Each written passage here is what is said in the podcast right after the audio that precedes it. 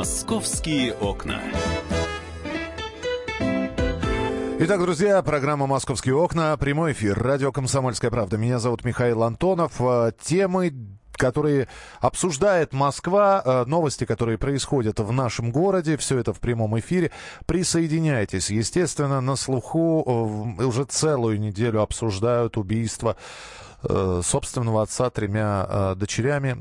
Ну и, собственно, прочитать статьи об этом можно на сайте «Комсомольской правды». У нас несколько эфиров было этому посвящено, и истории не утихают. Продолжаются и обсуждения, и обрастает это все новостями. Девочек привозили. Напомню, да, для тех, кто не знает, для тех, кто, может быть, пропустил, хотя история очень нашумевшая, сделавшая резонанс. Дочери, устав от издевательств отца, убили его. Ну и дальше уже пошли подробности. И что мужчина оказался не настолько хорошим, насколько он пытался казаться соседям, друзьям и даже родственникам дальним, что и девочек он и унижал, и оскорблял. И с другой стороны, некоторые другие говорят, что человек был широкой души, вот, давал девочкам деньги и вообще жил не бедно, но при этом был таким вспыльчивым, мог стрелять из окна, мог ударить девочек. Они же утверждают, что не стерпели унижений, издевательств отца и, в общем, расправились вот так вот с ним. Их привозили на следственный эксперимент. Собралась толпа вокруг дома, которая кричала: «Девочки, мы с вами». У суда, где решается вопрос об аресте сестер Хачатурян, устроили пикет с требованием освободить девушек. Но насчет освободить это вряд ли, потому что совершено преступление, наверное, самое страшное, которое могло быть совершено.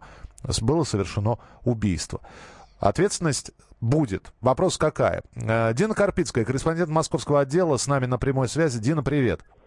Да, привет, Миш. Да, все правильно ты перечислил абсолютно. И про пикеты, многие соседи, друзья, подруги школьные, девчонок, они вчера тоже приехали в суд. Я с ними, со всеми там перезнакомилась, переобщалась.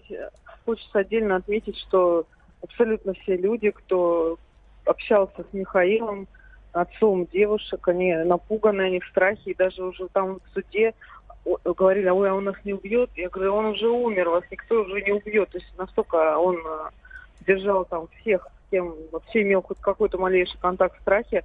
Соседи мне рассказывали, что они обходили подъезд, где он жил, вот стороной, если была возможность обойти и не идти мимо двери, они всегда это делали в обход. Ну, что касается самого суда, там вчера был очень длинный процесс, это... Почему обращаю на это внимание? Потому что обычно аресты, суды по арестам по мере задержания, да, пресечения на момент следствия, они очень быстро проходят, там буквально 5-10 минут, но в этот раз порядка 5 часов все длилось. Первой привезли самую младшую Марию, и на это заседание пустили маму, так как девушка несовершеннолетняя, и за нее несет ответственность родительница. Вот, и порядка 2 часов длилось рассмотрение ее вопроса, вопрос об ее аресте. Адвокаты просили, конечно, домашний арест назначить девушке. Угу. Про адвокатов я отдельно потом расскажу, там тоже интересная была эпопея. Более того, мы услышим сейчас одного из адвокатов, но ты должна, да, перед этим сказать решение суда. Ну, решение суда по всем 3 девочкам, заключение под стражу вот на 2 месяца. И до 28 сентября. До 28 сентября. И вот что, да. Алексей Паршин, адвокат сестер Хачатурян, сказал. Давайте послушаем. Я состоял судебное заседание по избранию меры пресечения. Всем 3 девушкам была избрана мера пресечения в виде ареста. Защита возражала, просила домашний арест избрать. Соответственно, предоставляли документы, обеспечивающие домашний арест. Возражали по поводу доводов следователя относительно мотивов, да, избрания ареста. Но, тем не менее, суд с нами не согласился со следователем. Мы в апелляцию готовим жалобу. У нас 3 дня для этого. В понедельник, соответственно, будет подан за жалобу. Мы все-таки надеемся, что суд нам прислушается. Я считаю, что, в принципе, с учетом обстоятельств, в которых девушки оказались, это слишком суровая мера пресечения для них. Ну, это вот что касается адвоката Алексея Паршина, адвоката сестер Хачатурян. А что ты про адвокатов хотела рассказать, про защиту? Ну, многие известные адвокаты и многие правозащитники хотели выступить защитниками девушек в этом деле. Семья... Ну, мама, в частности, да, она не богатый человек абсолютно, работает простым продавцом, она родом из Молдавии. Понятно, что там средств на каких-то там адвокатов нет. Ну, и плюс громкое дело, конечно, и очень такое показательное. но абсолютно никаких посторонних адвокатов, кроме тех, кто по назначению, к следствию не допускали всякими разными способами, в том числе вот когда мама заключила с Алексеем Паршиным адвокатский договор на защиту. Он приехал в ВВС, он имел полное право, имел ордер, все документы. Его не пускали по причине того, что нет комнат для свиданий. Целый день он стоял под дверью, не пускали. И вчера в суде также следствие себя вело странным образом. И даже уже в ходе суда девушкам говорили: вот видите, что у вас тут за адвокаты, какие-то вот не такие. В общем, пытались как-то их отговорить. Была задача оставить тех, кто по назначению, тех, кто суд выделяет. Ну да, госадвокат. Самого Михаила Хачатуряна, отца сестер, похоронили, да, насколько я понимаю. Вот. Но подробности его жизни продолжают обрастать, я не знаю, фактами, слухами. Я предлагаю сейчас, Дина, и тебе услышать Татьяну, соседку сестер, что она говорит про покойного Михаила Хачатуряна. Давайте послушаем. На меня 2 января, лет 5 назад, пистолет с внучкой маленькой. В милицию обращалась, уголовное дело заводили, потом его прекратили. Безобразно, все жильцы, все страдали. Хамил, машину прямо к подъезду, хулиган. Страдали все. Подъезд его в страхе был, самый грязный. Потому что там наркоманы всю ночь гуляли. Девочки хорошие были все, семья. Он их всех в страхе держал. И вот очень многие говорили, что несколько раз обращались в полицию, да, по поведению Михаила Хачатуряна, но каждый раз полиция приезжала и уезжала.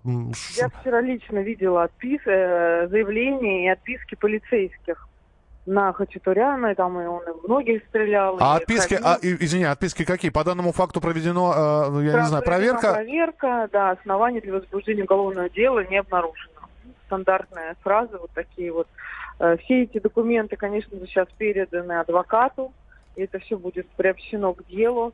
Также я хотела небольшой анонс. Вот я вчера общалась с мамой девочек, она, конечно, абсолютно в шоковом состоянии. Женщина, мягко говоря, не то, что не публичная, она из дома не выходила 10 лет, потому что она жила вот с человеком-тираном.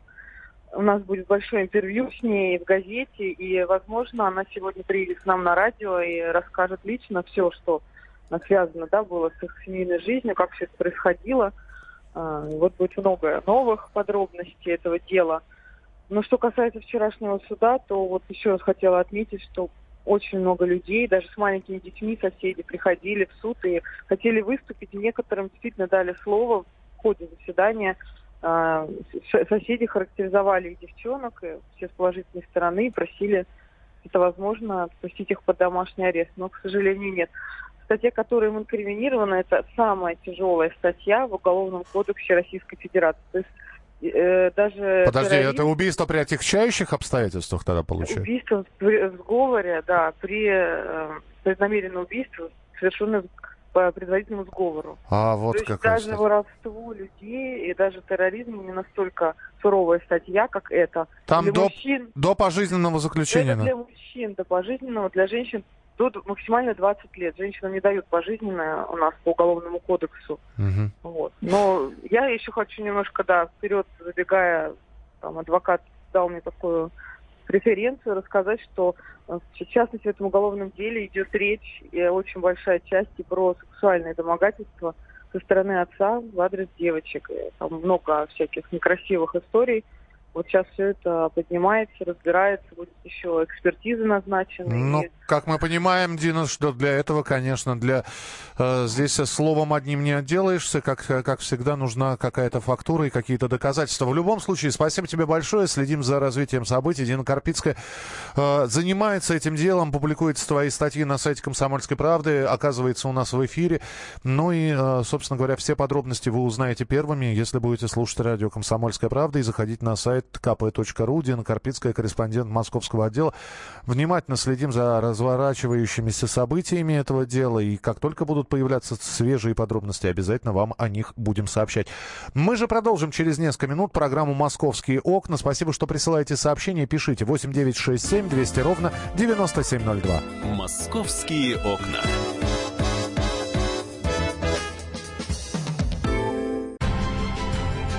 Будьте всегда в курсе событий. Установите на свой смартфон приложение «Радио Комсомольская правда». Слушайте в любой точке мира. Актуальные новости, эксклюзивные интервью, профессиональные комментарии. Доступны версии для iOS и Android. «Радио Комсомольская правда». В вашем мобильном.